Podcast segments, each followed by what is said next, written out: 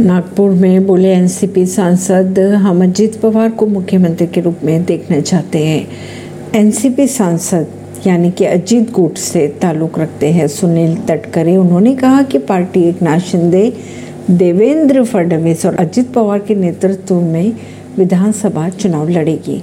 आगे उन्होंने ये भी कहा कि सीट शेयरिंग के संबंध में फैसला आम सहमति से किया जाएगा।